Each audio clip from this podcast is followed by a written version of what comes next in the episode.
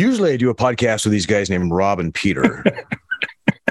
I have a dream this nation will rise up and live out the true meaning of its creed. We hold these truths to be self evident that all men are created equal. We've had high level visits, senators in the spring, a bipartisan way, and we will not allow them to isolate Taiwan. I've said it before and I'll say it again democracy simply doesn't work.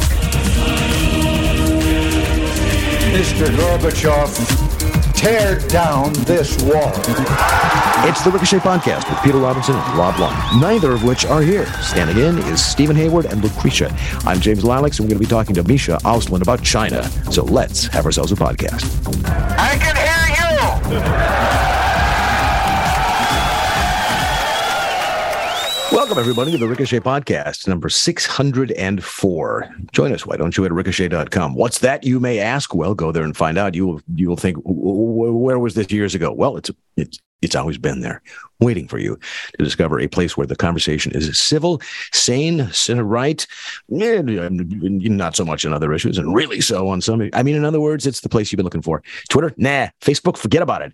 The community you want is waiting for you at Ricochet. I'm James Lileks, and I've been happy to be with Ricochet since almost the very early days. Peter and Rob, the founders, aren't here because it's August, you know, silly season. They're out gallivanting about, peregrinating. Who knows? Uh, we'll have tales to come. But but, but, but, but, who do we got this week? We've got Steven Hayward and we have Lucretia back again. So, welcome. Uh, welcome back to both of you. Uh, Steven, this is your, I don't know how many times you've said in. Lucretia, this is your second. So, obviously, as the Beatles said at the end of their career, you passed the audition. How are you all doing today? How are you all doing on this fine August day? Um, very well, thank you, James, and it's lovely to be here again. I'm I'm just very humbled that that I've been invited back and passed the audition. Well, uh, yeah. uh, you know, Steven's here, so obviously the bar isn't exactly set that high. But Steven, last time we were talking to you, you were you were doing some sort of uh, Tudor Lord thing in a bar with uh, you know with a with a tankard of ale, and uh, you were you were off in Bonnie, Scotland. Now you're back, yeah. um, and, and, as we said before, based on your very transitory experience in that country, could you give us a complete and total and and utterly authoritative rundown on how you think England is doing these days? And oh, you know, forty five seconds go. Yeah, I actually I'm still in London tonight. Uh, oh, I was up in oh. Scotland a week ago. Yeah, it's I'm in London for a couple more days. Uh, I have no idea. the The race for succeeding Boris Johnson has sort of cooled off for a bit. Now they've winded it down to the final two: uh, Liz Truss uh, and Rishi Sunak. I think that's his name.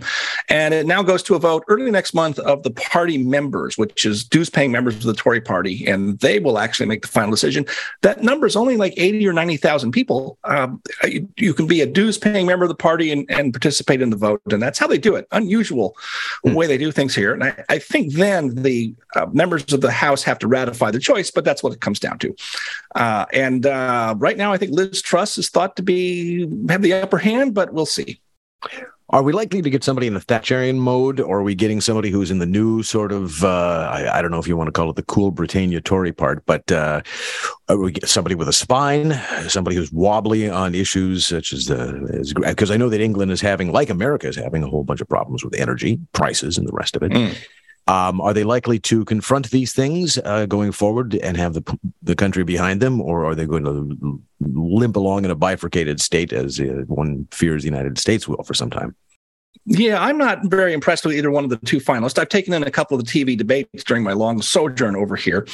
Uh, there is some talk of trying to dial back their green energy nonsense, their net zero 2050 pledge. Uh, they so for the time being though they still have uh, on the books a policy to get rid of all gas powered heating and you know, stoves in homes over the next 15 20 years mm-hmm. that will require people to spend thousands of dollars in their homes to put in heat pumps and other crazy alternative things. And the price of gas is soaring like it is because of uh, Ukraine and other things. Um, uh, and so, uh, very gingerly, the candidates say, well, we might have to dial that back. We might have to delay it a bit. None of them are coming out boldly and saying, this is nuts. We should get rid of it and start over and actually use energy that works. Look, Richard, here in America, there's a lot of people who say the same thing. We have to get rid of gas. matter of fact, I believe some states have actually mandated that new construction cannot use it. I have a gas stove and I got got it because I was certain that coming down the pike, they were going to forbid the things and force me to go to all electrical. Now, when you're cooking, gas, cooking with gas, as the phrase says, now you are, uh, is great for incremental control. Electricity, I hate. And the idea that my entire house would be powered by electricity, the idea, I mean, the static electricity alone it would generate i think people are going to be electrocuting house pets and giving their small children you know frizzy hair when they touch them but it used to be and this is interesting if you look back at the ads in the 60s there used to be this little medallion that they could put on people's homes the homes were all electrical, total electricity, and it would show this sort of family standing there. This this this idealized unit of family, people who, uh, you know, who were surrounded by radiant lines. And you would put this medallion on your house to indicate that everything in your home was electrical. This was the future. It didn't get embraced by people as much as they perhaps wanted to, for whatever reason. But I think that's what they want here. They want to get rid of that nasty gas and then give us all electrical homes, all electrical cars, the power from which will come with come from um, um, um, the sun, the, the sun, the sun, the sun, the, sun, the wind, the for wind, sure, all of it, all the, time, twenty four hours yes, a day. Right. Mm-hmm. Yes. So, you, how do you think that would fly here in America if they just said, if you know, from the top down, uh, you know, we're going to ban gas appliances, and then we're also going to spend tons of money to retrofit everybody else's stuff? I wouldn't put it past them at all. It's probably buried in the Green New Deal. I'm sure, yeah, it probably is, or or it should be from the point of view of those crazy greenies. Uh, do you remember what the pushback was though on incandescent light bulbs? And they managed to do that. You know, mm-hmm. you can barely buy an incandescent light bulb. What a stupid everybody looks ugly under anything but an incandescent light bulb. I mean, some people do no matter what, but everybody does. uh, you know, it's funny that Steve said uh, in England, uh, they're maybe they're pushing back just a little bit, not enough to make a difference. But there was a piece in the New York Times this morning, and it sort of began with this: all of Europe is fully committed to the idea that uh, climate change is an existential crisis and we have to do something about that. But unfortunately, in America, it's a partisan issue. Hmm. And of course, the partisans are Republicans don't believe in climate change and Democrats do. And it was just the stupidest. Sorry, I shouldn't say that. But my point is that no, I think we have Americans still willing to push back. We even have, to some extent, a Republican Party willing to to push back on that. They're actually united right now in opposition to the what is it called? Whip inflation now. What is it called? I, that's the only way. Whip Inflation Reduction Act, which is really a climate change bill in disguise. So yeah. I don't know. Yeah, you know, it's one thing to tell people uh, it, it's a bit of a stretch to say, well, you should all drive electric cars or have access to electric cars, to be precise the way Pete Buttigieg put it. But I wonder what happens. Uh, uh, you know, Europe's a little different, um, lower standards of living. And so they've had electric stoves for a long time, James. And you're right. Mm-hmm, I hate right. cooking on electric ranges.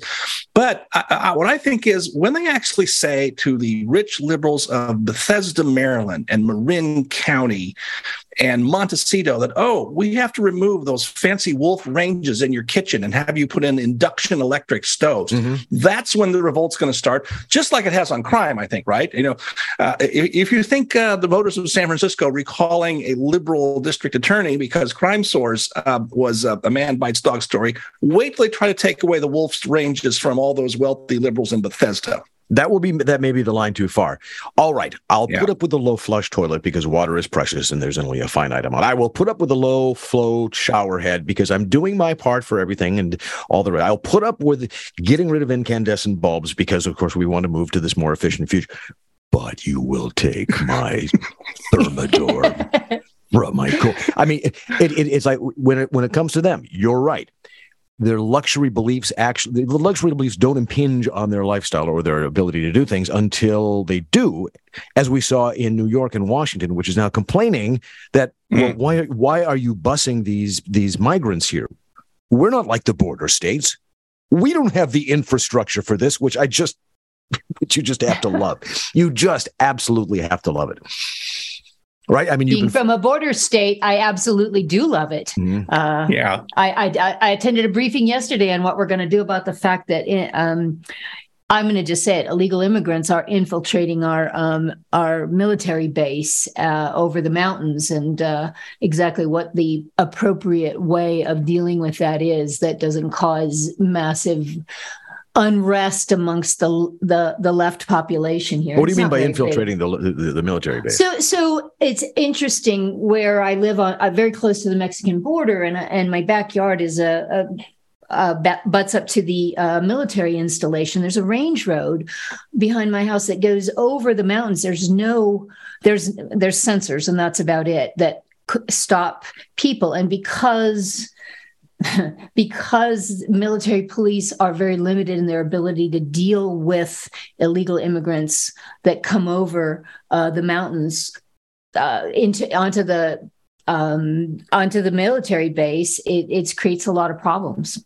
Uh, they had a they had a, a what young they the cartels go up to Phoenix. They get young men to agree to make a whole bunch of money to come down and grab um, illegals who have crossed the border on foot and take them to places up in Phoenix and whatnot because they can't stay here where I live. Too much too much law enforcement. So that, but the biggest problem in Arizona right now are all of these, you know, 17 year old kids driving off to get away from cops and uh, causing major accidents because they're stupid kids, right? And they've got a, a car full of illegal immigrants, and so, so there's just all sorts of problems that that I'm sorry, the rest of the world, like you guys, just don't even have a conception of unless you're living here and seeing what's happening. Are Are you near where the Biden administration is filling in a gap in the, the wall that Trump No. started?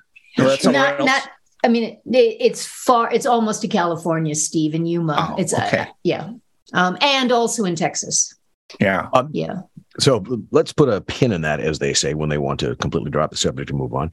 Uh, anybody want to talk about the election? Anybody interested in the elections that just took place? Um, and anybody follow them keenly and have any insights f- to draw from what happened? Well, let's say I'm overseas. So I'm only following it uh, on the internet. Well, that's how most people do, I suppose. Um, uh, I haven't done a balance sheet on this yet, but it looks like, once again, a sort of mixed record for Trump and his endorsements. He did well in Arizona with uh, Kari Lake winning the governor's nomination and Blake Masters the Senate nomination. Uh, I think he did well in some other areas, uh, and but I don't know. Um, I haven't added up all the uh, all the wins and losses yet. Lucretia? I think I, I think it's safe to say that he has done pretty well. Um, certainly did well in Arizona. I think all of his major uh, uh, endorsements won, including Blake Masters, Kari Lake. Kari Lake was probably much more truly uh, controversial than Blake Masters was. They really tried hard in the case of Blake Masters to to drum up some some fake stories about him or to try to say that what he wrote on Facebook or Twitter 30 years ago as a teenager was somehow relevant today, you know, silly stuff like that. But Kari Lake has got some, you know, she has some issues with the more establishment Republicans that she's um, very much of, of the belief that the 2020 election was stolen and it was and that it was stolen in Arizona. And she's been very critical of even the efforts in Arizona to uh, prove that the election was not stolen. So that's interesting. Um, I think that the fact that a number of impeachment, Trump impeachment Republicans were uh, primaried out of office. So, so I think that's a that's a good thing. And I could follow on really quickly if you're interested. Mhm. It's not important, but uh, there's actually an Arizona Arizona state legislator who was primaried because he went and um, uh, spoke at the January 6th uh, committee and uh, he got defeated soundly. Probably not that important, but it's just interesting. I, Arizona is a very, very pro Trump state. If you Mhm. look even at the difference between the uh, the vote counts for um, for between Blake Masters and the Democrat, or between the Republican primary for Senate and the Democratic, between the Republican primary for governor, uh, there are a lot more Republicans voting than there are Democrats. Um, Arizona. Take off your rainbow shades, as the old song used to say. Of course, now that would mean that it was having a, a, a pride rally. Uh, Mark Lindsay, I believe, did that song. I haven't been listening to a lot of Mark Lindsay lately. I have been listening to a lot of strange things. Podcasts include, I love to listen to podcasts, crime podcasts. There's one called uh, Anatomy of Murder, which is really intelligent and compassionate. And it's got great sound profiles to it, too. The way they use music in the background is great. So you need a good set of headphones when you're listening to something like this to appreciate all of the nuances. One of the reasons it's been great to listen to it is because I use my Raycon wireless earbuds when I do it. Raycon's everyday earbuds, but they look, they feel, and they sound better than ever with optimized gel tips for the perfect in-ear fitting. You, you want that. right? You want that perfect fit so they don't fall out. They don't. Uh, these earbuds are so comfortable and they just will not budge. Trust me. And I use them when I'm, you know, walking quickly. I use them when I'm doing yard work and I'm bending up and I'm getting down. Granted, I don't use a lot of yard work, but these things have never popped out. The other ones, the white ones, those popped out. These don't. Raycons give you eight hours of playtime and a 32 hour battery life as well. They've done the price just right. You get quality audio at a half price of the other premium audio brands. It's no wonder that radio Raycons everyday earbuds have over 50 thousand five star reviews. Now, there's a couple of attributes that I'll tell you about. You might like these because you know for the price and what you get and the quality. There's customizable sound profiles. Now, this may sound really weird. One of the things I've been listening to are the uh, the Kresge music collection record. Somebody found all the records that they used to play at Kresge stores in the 50s and 60s. They're mono, they're scratchy, they're weird, but I've got a customizable sound profile on my Raycons that, that brings out the best of these old recordings. And it's lots of fun. But then, of course, you go to a podcast and you got to tap to that. Eh, but you have another sound profile that's great for voices. Of course, noise isolation. You like that when you want to tune out the world. You know, where I live, there's airplanes coming over. I don't want those interfering with what I'm listening to. And there's an awareness mode too, because when I'm walking around downtown, sometimes I want to hear what's going on around me. I don't want to be isolated from the world. So it's got all that customizable sound profiles, noise isolation, awareness mode. It's great. Now, if you go to buyraycon.com slash ricochet today, you will get 15% off your Raycon order. That's buyraycon.com slash ricochet to score 15% off. Buy, B-U-Y, Raycon, R-A-Y-C-O-N dot com slash Ricochet. And we thank Raycon for sponsoring this, the Ricochet podcast. And now we welcome to the podcast Michael Auslin, or Misha, as he's called, Distinguished Research Fellow in Contemporary Asia at the Hoover Institution. He specializes in U.S. policy in Asia, geopolitical issues in the Indo Pacific, and is the author of six books, including Asia's New Geopolitics, essays on reshaping the Indo Pacific, and the best selling The End of the Asian Century. Intriguing topics and couldn't be more timely. Welcome, Misha. Let's start with the headlines here. Uh, Nancy Pelosi went to Taiwan. Uh, one of the magazines, I think Vice Online, said the GOP hates China so much they're praising Nancy Pelosi. well, frankly, not. I mean, put everything else aside, I thought it was good to go. And uh, the reaction from China has been fascinating. Tell us what you're picking up, what China domestically has done in response to uh, to Pelosi's visit. Uh, well, James, first, thanks for having me on. Uh, really great to be able to to join you guys and see my old friend Steve, uh, where I have to have to catch him online since I can never catch him in in, in person. He's always jetting around the world, so uh, it's great to be here. Um, yeah, look, I, I, I think there's a lot of um, hyperventilating going on about the trip, um, and and I think the Chinese know we're hyperventilating, and so what they're doing is is uh, actually exacerbating it. Um, you know, you saw, and there's actually a pretty uh, stark divide even here, you know, in the country, uh, with uh, a lot of op-eds and, and, newspapers coming out saying that, well, you know, of course, China's the, the the biggest danger we face, and of course, we have to stand up to them, but not now, right? So Pelosi shouldn't go, right? Because we're just going to make things worse. Uh, or, you know, this is the worst time to go because Xi Jinping is gearing up for the 20th Party Congress where he wants to get a third term as leader. Uh, and so don't push them into a corner uh, right now. And uh, I, I, think the Chinese, uh, you know, they, are just uh, abetting this, of course, by um, threatening that this is the end of the world. they got a huge support uh, supporting uh, play on that by uh, Joe Biden, President Biden, who openly said that he didn't think it was a good idea for her to go and quoted the military. So um, I, I, think there's a lot of hyperventilating. And the reality is, it doesn't change much, if at all. Uh, what the Chinese don't like, uh, of course, is any American official visiting the island. Um, and they really hate Nancy Pelosi.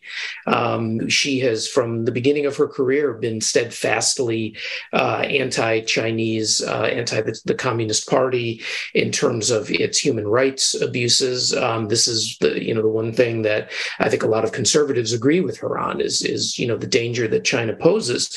And so in some ways, I think China it's not as much about the speaker. I mean, let's face it. You know how many Chinese how many Americans even know what the Speaker of the House is anymore, right? It's it's about more about Pelosi. Um, also, I'd say, look, the Chinese are sophisticated enough; they know she's not coming as an emissary of the administration. They they understand the division between uh, the executive and the legislative branch. They know that the, the White House doesn't control Congress.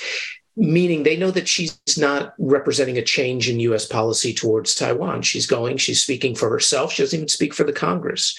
So they're they're just playing on all of our divisions and all of our fears. And I, and I think they're doing it in part because in recent months and weeks, you've heard a return of the engagement crowd. Uh, they were they were put on the back foot for a number of years, certainly during the Trump administration. Uh, even to be honest, uh, the end of the Obama administration, when people understood things weren't going the way we had hoped. Um, but now they they've started coming back and they've started saying that look, this relationship's too important uh, to to risk uh, messing up, to uh, to throw us into you know a, a direct conflict. Look at all the problems we have with Russia, and so the Chinese, I think, are picking up on all of this. I just wanted to follow up on that. Um, that it's too important for us. So, what has China done for us lately? To show that they are interested in this, in mm. continuing and strengthening and uh, making more harmonious this relationship. What have they done for us lately, aside from releasing uh, a particular pathogen? Oh, I'm sorry, that's not, utterly no, nothing. I mean, it's exactly to your point. I, I mean, the model, you know, that was established in the 1970s um, uh, with Kissinger and Brzezinski and, and others, uh, and which really shaped, you know, the first generation plus of, of the uh, the China relationship was China's so big, it's so potentially important or actually important, right? As, as time went on, that we can't, again, we can't risk upsetting uh, China, whether because we wanted to play it as the China card during the Cold War or suddenly it became so critical to economies.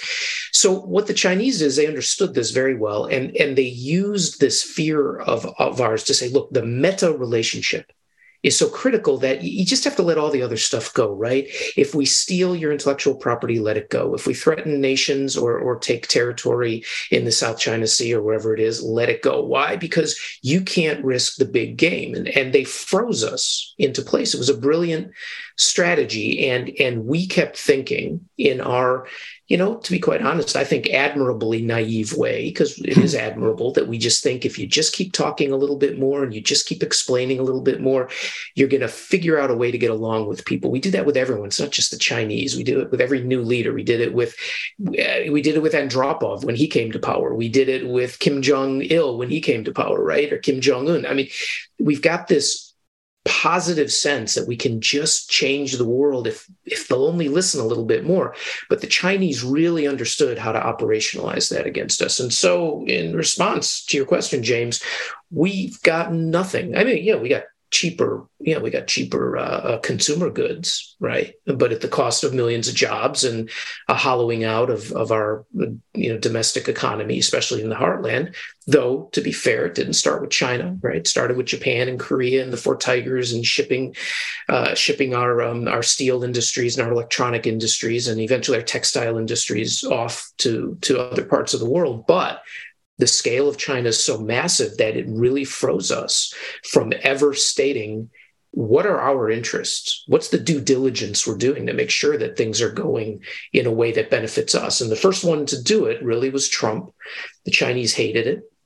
They wanted to wait him out. And I think the engagement crowd also wanted to wait him out. So part of what's happening with the Taiwan trip now is that they're they're taking advantage uh, of this this move back towards uh, engagement. And, and by the way, just quickly, you know, you asked what did they actually do? Um, so they have launched a, a you know massive uh, set of military exercises, live fire exercises, uh, ballistic missiles and rockets and helicopters and and a hundred uh, jet fighters and ships all around Taiwan.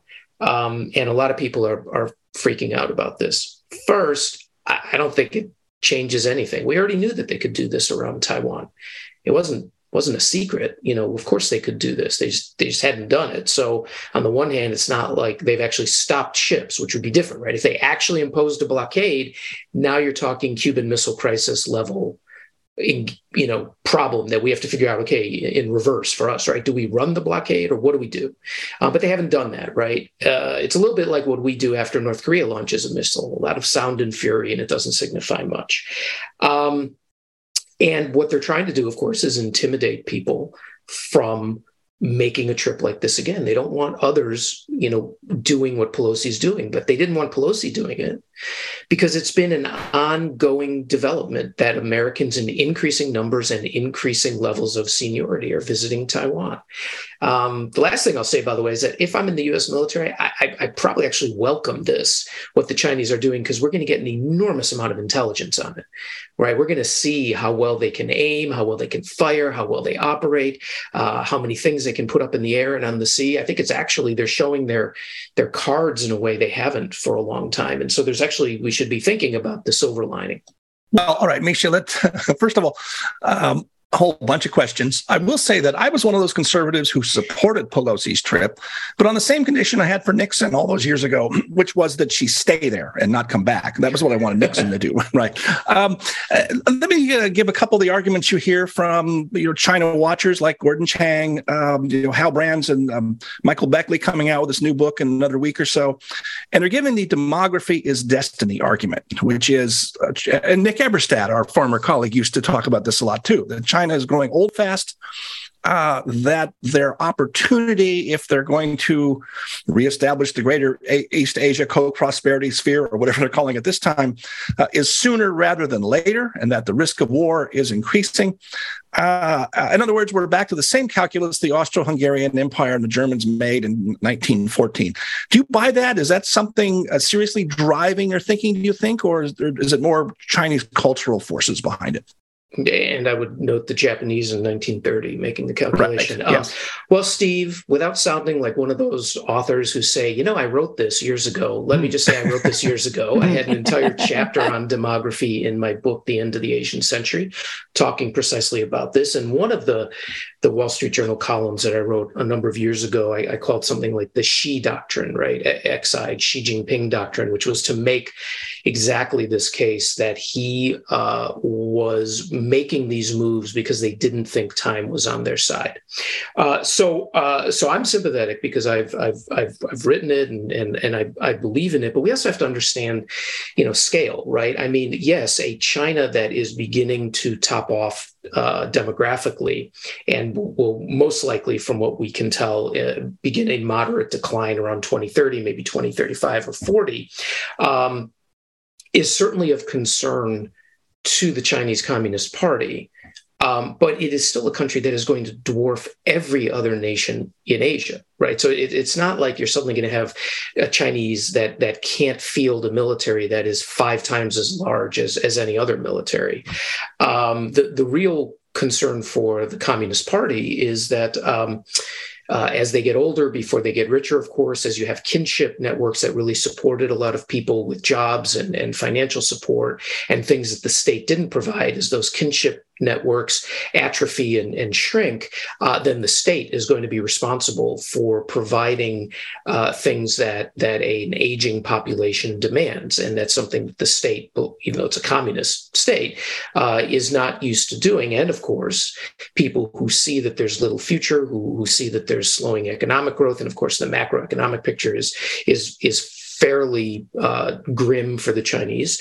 Um, they are concerned above all with domestic unrest. It's not what we do or the, the Japanese do. So there are a lot of reasons why demographics are, are critical. Um, the question of do they have to now move today, very different from Japan in the 1930s, and I'll, I'll leave Europe aside because I don't know it, but you know, very different from Japan in the 1930s. Well, you mentioned a minute ago. I'll do one more, uh, Lucretia, and then, and then you take over. Um, you mentioned a minute ago that we're going to learn a lot from this practice blockade going on here the last couple of days. You know, missile telemetry and certain other things. Um, I'll leave aside whether we can fully trust that they're showing us all their best stuff and not actually practicing deception. I think you always have to take that in mind with something like this. Uh, but whenever there's a prospective war, I always like to ask a very simple question Who's going to win? Now, that's a big question, but let me try and get you uh, to give a, uh, a binary answer on that if you can. You mean uh, in terms of a war over Taiwan? Yeah. Well, Steve, not to say, or especially if we're involved, especially if we're involved in it, which it sounds like we would be. Not to say that I've written it, but um, uh, and I'll be happy to send it to you guys. So I, I wrote a very long uh, 2025 war scenario in in the last book. It was the last chapter of uh, my book, being uh, Asia's New Geopolitics. I called it the Sino-U.S. Littoral War of 2025. That starts with accident, you know, things that we've already seen, two planes colliding or ships colliding. Uh, and the short answer is uh, we don't don't win.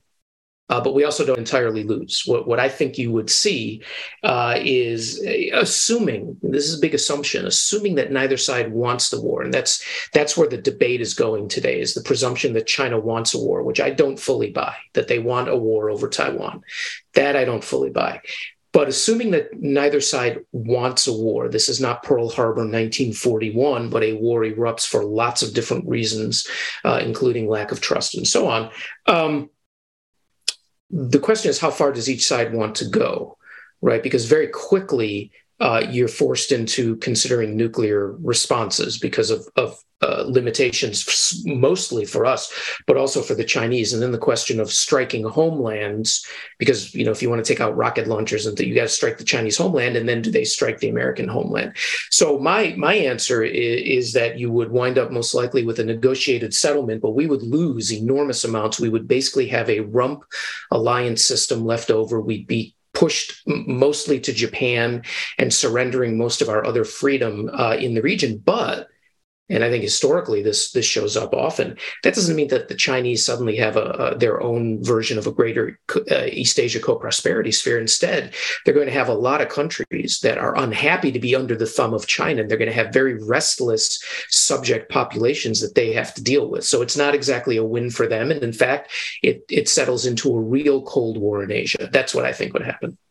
So, Misha, yeah. hi. hi. Good morning. Um, I wasn't one of those uh, conservatives that were cheering Nancy Pelosi on in all of this. I mean, once she made the point that she was going, it, it was done, of course. But my concern is not so much whether or not the Chinese and their um, their declining state consider this to be the best time to go after Taiwan. My concern is that this is the best time to go after Taiwan if you're not if you don't want to be worried about an American response because America is not in a position to respond. We are at the lowest level of uh, troops in our history, lower than before World War II, on and on and on. Recruiting is abysmal, retention is abysmal across the military. It's not getting any better. We I'm not a fan of the conflict in in Ukraine. Uh, I think that was misguided from the beginning we, with another story, but that has also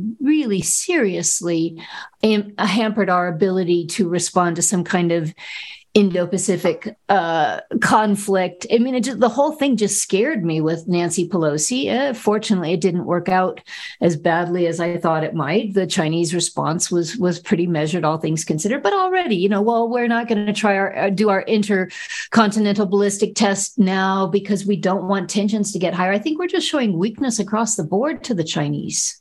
Yeah, I, I mean, I agree with that. I also don't think that the Chinese calculus is uh, I think we are a factor in the Chinese calculus, but not the main factor. I think they've they've pretty much decided we would not enter uh, in force with with troops. Now that may be a miscalculation, um, but in terms of the unwillingness of the United States to engage in what would be uh, you know the biggest war certainly since 1945 uh, is is something that they believe we're going to err on the side uh, of caution and we would uh, as you know just even with small things like the the minuteman 3 test you know we will do everything we can to signal that we want to tamp down uh, the crisis and that we did we you know we want all sides to act responsibly whatever whatever the diplomatic term is that we use so Mm-hmm. Quick, just I, I, don't want to interrupt. I just want to ask: Does why would we expect the Chinese to act differently to that kind of um, laid back posture, shall we call it, than than Russia did, than than Putin did? Because I mean, it's yeah, that's a good question, uh, and it's because it's really hard to invade Taiwan.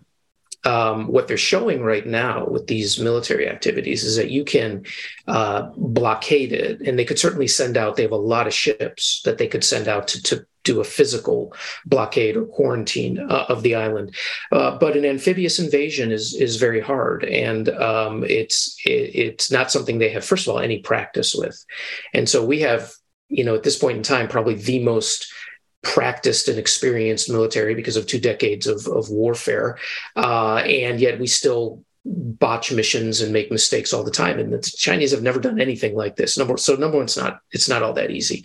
Um, getting to where they need to go uh, once they're on the island is not easy. It's a very mountainous island. I mean, they have all sorts of logistical problems and and and tactical uh, problems, and they're going to have um, I don't know if they're going to have the full 23 million Taiwanese against them, but they're going to have a substantial number of Taiwanese who can do guerrilla warfare and, and lots of different things that is going to make it much more difficult for them. And for the party, this is really existential. If you launch a war for that island and you wind up in a Ukraine type situation, now you you you start looking away from the island and over to your west and over to your south and over to your north because you're really worried about what a lot of the Chinese imperial subject peoples like the Uyghurs uh, or the, uh, the the Inner Mongolians uh, or um, those in in breakaway potentially breakaway areas like Hong Kong who really want to get their freedoms back, what they're going to try to do.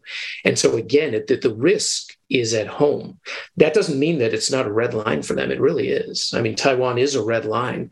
Uh, but at the same time, I think um, the, the idea that it would be a cakewalk for them is just really not something that, that they can that they can calculate. What they want, of course, is to make us so afraid of getting involved that we stay out of it. The Japanese stay out of it. That's one reason they're really worried. Is the what, has been coming out of Japan and what um, former Prime Minister Abe, who was you know, tragically assassinated last month, was saying about the U.S. has to defend Taiwan, and Taiwan is essentially Japan's front line of defense this this to them changes the ball game so what they're trying to do is is ratchet up the intimidation so we would stay out and make it easier for them to figure out how do they just keep control of this island without the risk of having to send a, a full invasion force should we be doing things like sending special forces to help uh, the the Taiwanese engage in kind of guerrilla homeland warfare against a, a Chinese invasion? Should we be doing things that or are we too afraid to do those kinds of things that might actually deter china from uh, considering a, a, an actual invasion and amphibious invasion of taiwan yeah i think we should be doing everything we can. We should be doing it quietly. Um, you know for years people have talked it's not a new thing though. It's come up again recently a porcupine strategy.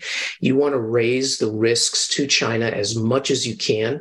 Uh, we should be yeah we shouldn't be sending our, our special forces over there. We should have their special forces come to us. Um, quietly we shouldn't know about it uh, because we don't have those formal military to military ties yet.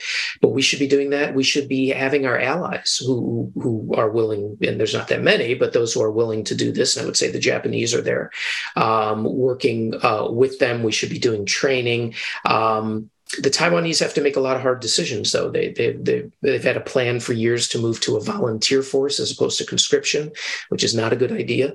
Um, they should be uh, thinking about how you buy porcupine type weapons as opposed to tanks, which will just get destroyed on the on the beachfront. You know, they have to do their job too, and they have to train better.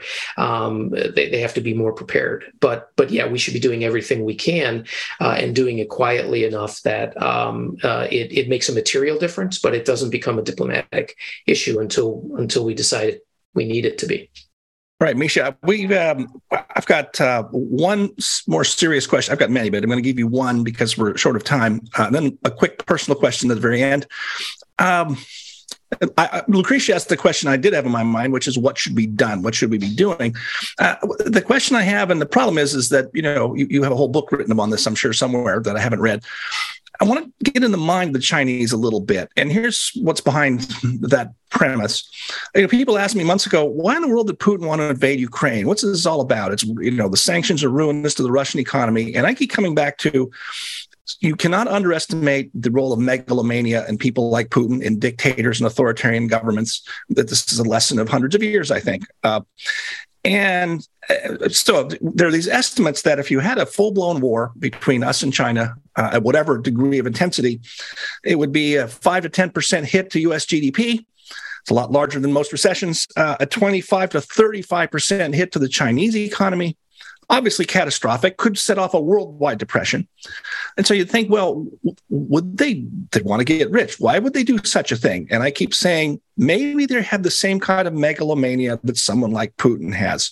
So uh, again, with only a couple minutes for you to answer, uh, is China different? Is it alike? I mean, could they have the same kind of megalomania we've seen in tyrants throughout history and make them go for it against all the logic and forces that would make you say they shouldn't? Well, you know, usually, Steve, you know better than I do. Um, you know, megalomania is is really one person who controls an entire system and is, is therefore able to push through that system their you know warped and twisted desires. Um, I thought you were referring to Steve himself as an example of megalomania and his position at Powerline. Uh, there's there's more to this story, I guess. And, and, and far be it from me to you know to pull back the whole curtain, but yes. Um, so uh, the the the way that the Chinese after Mao set up the system was that they wouldn't ever have to face megalomania again, which they did under Mao. And so you had a, a largely, and certainly over time until 2012, evolving uh, set of, of, of collegial, you know, collegial leadership, right? I mean, you had a, a, a group. Uh, and that's what we're moving away from under Xi Jinping over the past decade. That's why the 20th Party Congress this fall, which is just going to, you know, uh, ratify something that's baked in the cake, which is his continuing hold on power, is so uh, important because we don't know if we're moving towards a system of megalomania in China. I, I tend to think it's a, it's still a little bit harder to do that. Uh, you know, Xi Jinping does not control China the way that Putin controls Russia, let alone the way Mao or Stalin controlled their societies or the Kims.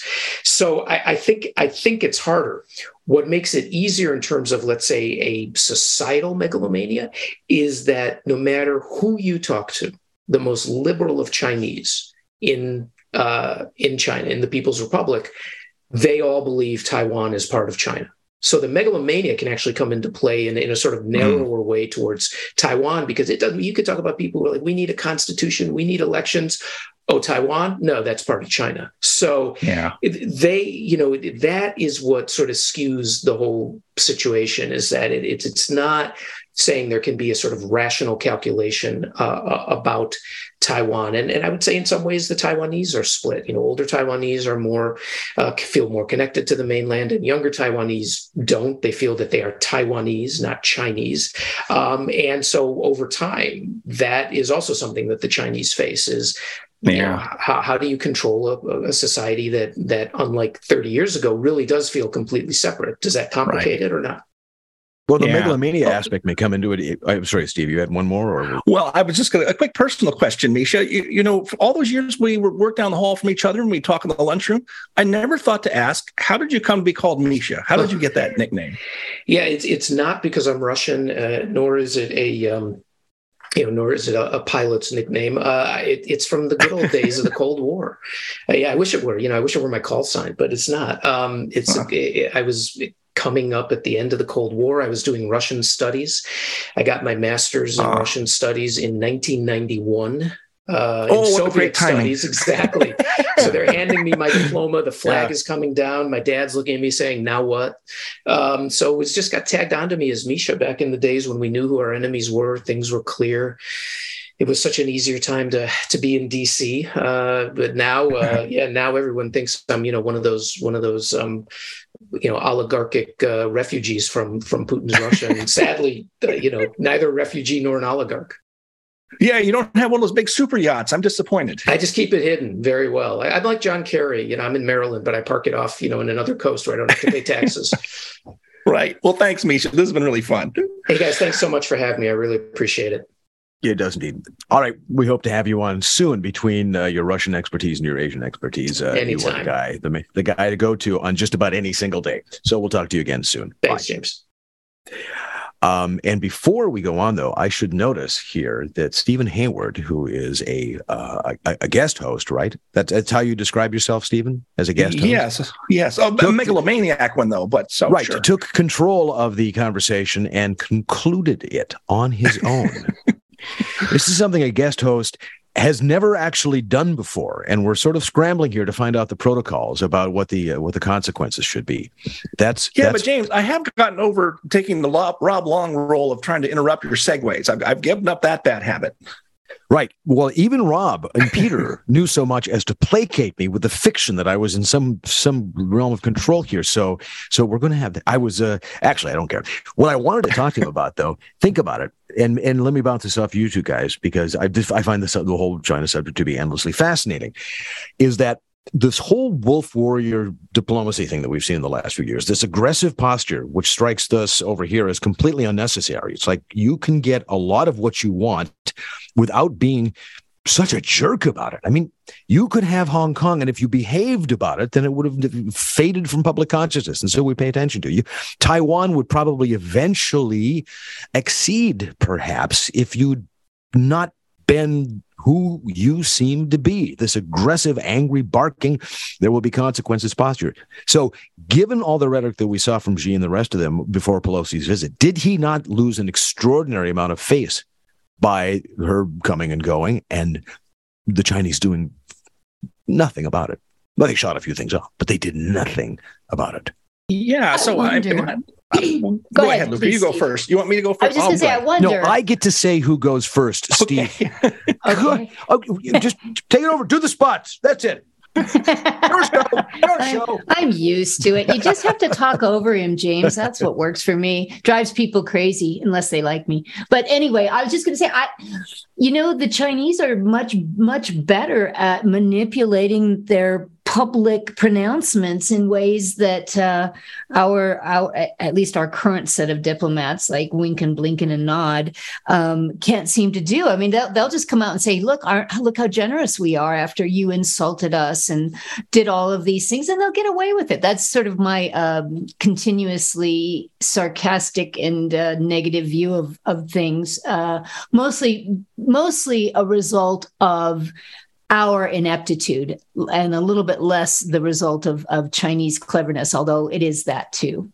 That's what I would say, mm-hmm. Steve. Yeah, I think um, uh, I think you need to go back about three years in the historical tape and take in the fact that China decided to rubbish their agreement with Great Britain on the autonomy of Hong Kong, and you know they went in and, and essentially they violated that whole agreement. And if I'm over in Taiwan watching this, I think it hardens my attitude if I'm Taiwanese, that we're going to be able to uh, have a, an entente with China where we unify more formally.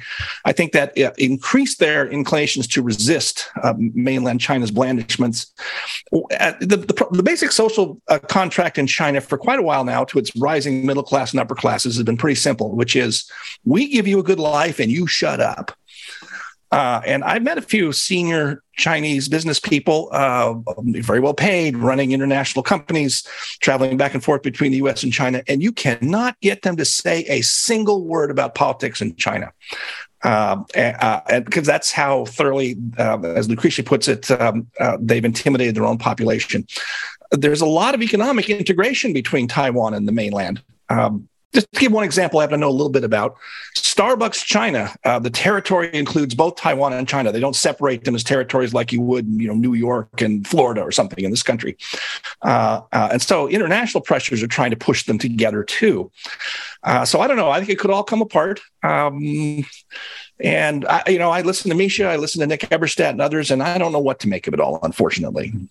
No, well, we'll find out. I would have loved to have been at the airport before Pelosi was leaving, and she stops and walks away and just goes over to the little kiosk and fills out some life insurance forms and puts, you know, puts that in the old airport life insurance thing. Uh, she's smart that way, you know. She probably has got a lot of life insurance, a lot of insurance, mm-hmm. given the you know the vineyards and all the rest of it. And hey, how about you? You pay hundreds of dollars every year to protect your home, your car. We do this to protect our phones. I got insurance on my phone, but many of us aren't taking steps to protect our family's finances, mortgage payments, private student loans, other types of debt. Don't just go poof if something happens to you. No. A life insurance policy can provide your loved ones with, a financial cushion they can use to cover those costs. And it can provide you with peace of mind that even in a worst case scenario, they'll be okay. They'll be protected. Policy Genius it's an insurance marketplace that makes it easy to compare quotes from top companies like AIG and Prudential in one place and find your lowest price on life insurance. You could save 50% or more on life insurance by comparing quotes with Policy Genius. Options start at just $17 a month for a half million dollars worth of coverage. Just click on the link, description, here, you know, if you're looking at the Ricochet page, or just head over to policygenius.com to get personalized quotes in minutes and find the right policy for your needs. The licensed agents at Policy Genius work for you, not for the insurance companies. They're on hand through the entire process to help you understand your options so you can make decisions with confidence. No extra fees. Your information, stays private. And Policy Genius has options that offer coverage in as little as a week and avoid unnecessary medical exams. So head to policygenius.com now to get your free life insurance quotes and see how much you could save. And you will be relieved when you do this because you'll know that your family has got protection. Policygenius.com. Great prices, great insurance, and that sense of relief. And we thank Policy Genius for sponsoring this, the Ricochet podcast. I believe, uh, Steven, you had a you had a question you wanted to ask. We're, we're, we're just. I love the fact that we're just just throwing out, you know, what we're doing here in the chat box and the Slack and the rest of it. Usually with Peter and Rob, it's this finely tuned, well-oiled machine. I mean, you don't know how oily Rob can be.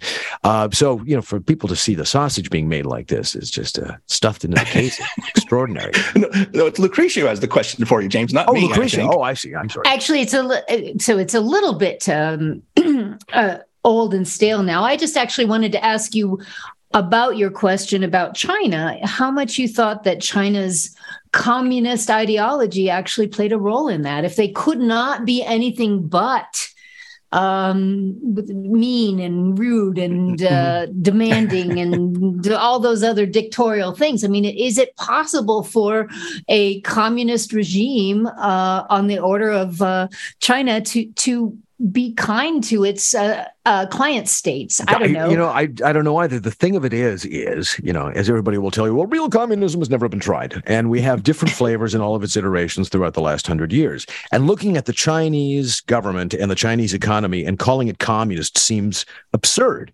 I mean, and the idea that they have a political structure, which indeed is nominally communist, I guess, but when you consider that the whole point of communism seems to be the antithesis of the consumer economy that they've created, I, you know, I don't think the communist uh, that the, the, the, aggressiveness comes from communism. I think it comes from from a, a, a, resurgent nationalism that is, you know, lurks in nearly every single culture, except perhaps you know some mythical little place on earth where everybody's holding hands and dancing around the maple.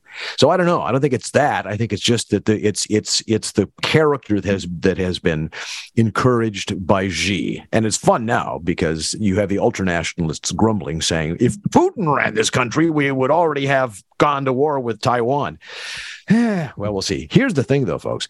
What you want to do is you want to look at your calendar in the future and say, what's going to happen? I don't know what's going to happen in the future. Yes, you do. Yes, you do. In September, you're going to be in Austin. It, hey, it, it's possible. Ricochet is going to be a media partner with the Texas Tribune Festival. It's taking place September 22nd to 24th in downtown Austin. Flood DOS, downtown Austin, Ricochet people. Change the political demographics, if only for a couple of days. Full program, it's going to be announced next Tuesday soon, but we do know that David Drucker, who hosts the In Trump Shadow podcast, which is available here at Ricochet, uh, will be doing interviews with Governor Glenn Youngkin of Virginia and Governor Asa Hutchinson of Arkansas. So this is going to be fun fun. If you'd like to attend the event yourself, and why wouldn't you? Use our special discount code for a one-time 15% off discount on one general admission ticket. Go to the tribfest.org, T-R-I-B-F-E. Yeah, it'd be great if I could spell T R I B F E S T dot org and enter the uh, code Ricochet 15 in the promo code box at the bottom of the page. Click apply and uh, money's off, and we hope to see you there. A lot of meetups being planned as well, too. See, that's the thing about Ricochet. Unlike the rest of these places, you go and you have your preconceptions reconfirmed and all the rest of it. We have debate, we have lively things, and we meet in what we used to call meet space. Hate the word, glad it's dead, but in real life, in other words a couple are set later for this month. Brian Stevens hosting one in Atlanta over the weekend on the 19th. Michael Collins is hoping to get the UK members together in Dublin, Ireland on the 26th. That's fantastic. Just love it. I'd love to be at all of them. More meetups coming down the pike in various stages of planning for Northern California, Huntsville, Alabama, New Orleans. And if none of these are close to you, join Ricochet, give us a place and time, and have the Ricochet friends come to you. Wouldn't that be cool? I think that'd be cool. So that's uh, what Rob would have said if he's here, and he's not, but I am. Uh, and as long as we got you guys here, uh, let's ask the perennial question What's the matter with Kansas? Now, a lot of people are disappointed that Kansas did what it did. Other people, you know, somebody was uh, saying on Twitter, it's like this. Here's the conservative reaction. Uh, we're sorry that it they, they voted as they did, as they decided as they did in the abortion issue, but that was that was really the whole point of what the Supreme Court did, right? I, I, I would agree with that, but I would also I, I've been thinking of this as Kansas, bloody Kansas, very similar to what actually happened in the 1850s, where um, a lot of outside influence ended up uh, with the Lecompton Constitution. We don't go into all the details of it, but a lot of outside influence from pro slavery advocates in Kansas produced a pro slavery constitution that did not accurately reflect, I think, the views of the people at the time in Kansas. And I think that there's some truth to that today. Does it matter? Probably not really, but let's not make the huge assumption that Kansas, the voting population of Kansas made a really reflective uh, choice about what what they were voting on because it, the the whole campaign there was just so vile and so much disinformation that um, I wasn't surprised it came out that way. Yeah, you know, eh, yeah, there's a lot of outside money was spent on it, which most of the media accounts glosses over if they mention it at all. Uh, you know, I as a as a student of public opinion surveys, I don't know another issue uh, where the ordering of the questions and the, the way the questions are styled can so change the outcome. Uh, but I think if the initiative uh, or the referendum that Kansas voters had been presented with was should there be restrictions on abortion after 15 weeks, like the Mississippi law, or 20 weeks? I'll bet the outcome would have been different. This got presented and spun out uh, as, oh, uh, this is going to outlaw all abortions under any circumstances, which it wasn't that. It was just to try and roll back. Essentially, it was trying to replicate on the state level what Justice Alito and the Supreme Court did on the federal level. Uh, and so, you know, uh, I've listened to Peter talk about this issue, saying we're now in the domain of where neighbors have to persuade neighbors and the first time out of the box, um, I think we have a, a, you know set of circumstances that uh, the the left and the media, but I repeat myself, are rushing to say shows that this was a crazy thing for the Supreme Court to have done. And I think I'm with Lucretia. I think that reading is completely wrong. Hmm. One last question, then, before we go. There was uh, some interesting news down in Florida where uh, uh-huh. Yes. Ron DeSantis, Ron DeSantis suspended a Florida prosecutor. I mean, the prosecutor said, "I'm not going to. I will not. I will not enforce these laws." Okay, all right, fine. You're gone. Uh, DeSantis said, "State attorneys have a duty to prosecute crimes as defined in Florida law, not to pick and choose which laws to enforce based on your personal agenda." He said, It is my duty to hold Florida's elected officials to the highest standards for the people of Florida. Well, uh, the guy suspended shot back saying it's a stunt, right? Quote, it's illegal overreach that continues a dangerous p- pattern by Ron DeSantis of using his office to further his own political ambition. It spits in the face of the voters of Hillsborough County who've twice elected me to serve them, not Ron DeSantis. Now, the them would seem to be the law but no, I guess it's the the, the voters. Uh, so was this a, uh, a another example of the fascistic authoritarianism we could expect under President DeSantis, or is this somebody who's saying no, uh, we don't get to pick and choose the laws; these are the laws. Do your job, Lucretia. Well, I think you actually the the point is it's not illegal for what Ron DeSantis did. He has the uh, the the duty under Florida law, under the Florida Constitution, to remove uh, elected public officials, state of, uh, state officials that uh, do not do their duty, whether that's refusing to enforce the law. There's a whole lot of different things. So he acted perfectly legally. Of course, these things aren't aren't legal questions; they're political questions. And I think, quite frankly, Mister uh, Mister Warren's going to lose this battle. I don't think that his uh, uh, constituents are probably likely to bring him back. He's one of those really despicable people that push so hard on the um, on the COVID nonsense, and I I, I think he's going to lose uh, lose the battle and lose the war. Now, now, how did you put it, James? Is this the kind of authoritarian, dictatorial government we can expect from DeSantis? Fascistic, fascistic, fascistic authoritarian, right? Something like that. Yeah. Oh, well, I certainly hope so. That, that's my answer to the whole thing. Uh, you know, there's two. The subtext here is partly what's going on in other states. So we, we recalled in San Francisco, Chesa Boudin. The governor of New York has the same power to remove prosecutors, and they're having this big fight in New York among Democrats, uh, because the story was out this week that um, the and the New York Post reported this, of course, that a very small number of criminals, like 30 to 50, something like that, committed hundreds and hundreds of crimes after being re- uh, arrested repeatedly and released within hours. Uh, and the governor of New York, uh, Kathy Hochul, or whatever her name is, uh, refuses to exercise the same prerogatives the governor DeSantis has exercised. And so it gives us, again, a nice contrast between New York and Florida, between leftist governance and conservative governance. And I think I know who's going to win that with the American people. Mm-hmm. Particularly in a time of rising crime, which we're told, Yeah. of course, has its its its reasons, its antecedents, its uh, in, in things that we have to address first. We can't really do anything about crime without doing something about the structural reasons. And since, of course, the structural reasons can never be completely fixed and require a great deal of state intervention to even do anything, that's what they're going to push for. Uh, great in peaceable times. Doesn't work so well when you have cities uh, that have gone through what cities have gone through in the last two years. I mean here in minneapolis in the last week a place i just walk by every day uh, one kid shot another at a at a uh, at a transit platform, and of course there was that lovely little brouhaha at the Mall of America where there was a shooting in a shoe store, uh, which led to the place being locked down, people streaming out and screaming, and of course, Twitter responding to the event saying, well, this is what the GOP wants. They want to sell guns to everybody so that everybody shoots each other in the uh, in in the shopping malls. No, no, actually, what we want is a return to a culture where that sort of nonsense is is is that that that that behavior that seems incapable of apprehending consequences in the future and the effect of all of this on society where that's not the norm where that is actually discouraged and punished and everyone knows that it's discouraged and everyone knows that it's punished it seems obvious to, James, may I ask you a question? I grew up in Iowa. uh-huh. Um, and so a trip to Minneapolis, where I had relatives, was of course a trip to the big city. me too But i mean i grew up in i grew up in north dakota same thing Okay, so but what I don't remember, and of course I'm old, is any any kind of hint that Minneapolis was an unsafe, crime-ridden city. It just seemed like another Midwestern city. When did all that change? Have you lived there most of your life? Uh, I've lived here since 1976. It changed Okay. uh, most in the 90s uh, when there was a big gang war, and we got the reputation of Murderopolis, and all of a sudden people stopped feeling that sort of basic safety everywhere, uh, because a lot of the of the internecine squar- uh, squabbles spilled out into other parts of the city.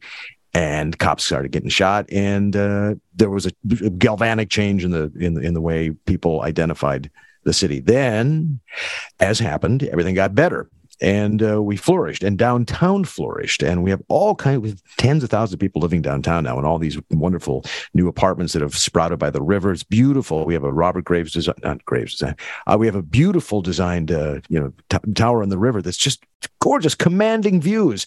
But unfortunately what you have also is the diminution of the police's ability to do anything about the disorder. So you have in uh, downtowns on weekends uh, you have these spiky energetic elements that shall we say enter in and you have a lot of shootings. And you got a lot of people as we saw in the fourth driving around with rocket launchers shooting wisconsin style fireworks at people's houses. And you had just the sense of disorder has permeated every single aspect of this city. Where i live we are pretty much immune to it except that I hear gunfire, except that there was a woman got carjacked at gunpoint a block from my house last year. Except that I hear the people racing their mad cars up and down the street 50, 60 miles an hour, residential neighborhoods all the time. Everybody feels it. Everybody's got that certain little tingly vibe. Now, are we a hellscape that burns every night? Is Laura Ingraham's you know description of us correct? No, we're not but it's changed and everybody knows it's changed and everybody's waiting waiting waiting for something to happen that says it's not going it's going to go back to where it was before where we felt safe where we didn't hang our collective you know city heads in shame because a guy who came here for a wedding caught a stray bullet that somebody was firing off on the bridge and he's you know in a coma in the hospital for 6 months. It- yes it changed and then it got better then it changed again. So we're thinking we're thinking we're hoping we're looking for the ways in which it'll go back to what it was before because it is a beautiful place and I love it and it's full of great people. Uh, Steven, you know, you you grabbed the reins out of my hand before you want to uh, you want to do it again and close the show or okay, can I close the podcast? no, Is that- James, you is that do, I okay with you? possibly. Yeah. Okay. All right. Well, if Steven had closed the podcast, he would have told you that it was brought to you by Raycon and by Policygenius, and you can support them for supporting us, and you can join Ricochet today, as I'm sure Steven would tell you as well. And if Lucretia was closing the podcast, she would tell you to leave a minute, uh, take a minute, not leave a minute. Would it take a minute, leave a minute? What is this, a jar of, uh, you know, by the cash register? take a minute to leave a five star review on Apple Podcasts. The reviews allow new listeners to discover us, as we've been saying for 604 episodes, and that keeps the show going. Well, I know it'll be here on number 605. Will Rob be back? Will Peter be back? Will will, will Steven do something to either of them to make sure that he's back? Uh, you know, I don't know. I can't. I don't think Lucretia is going to do anything skullduggery wise. She's just not that sort. But you know, who knows what lessons in continental intrigue he's Steven's been absorbing over there in Blighty. So uh, maybe we'll see you both next week. I don't know. Maybe I'll be taken out by some wolf warrior, uh, you know, assassin. It's an uncertain world. Although we do know for certain that it's been great to have you guys, and we'll see everyone in the comments at Ricochet 4.0. Bye. Thanks, James. Thanks, James. Bye.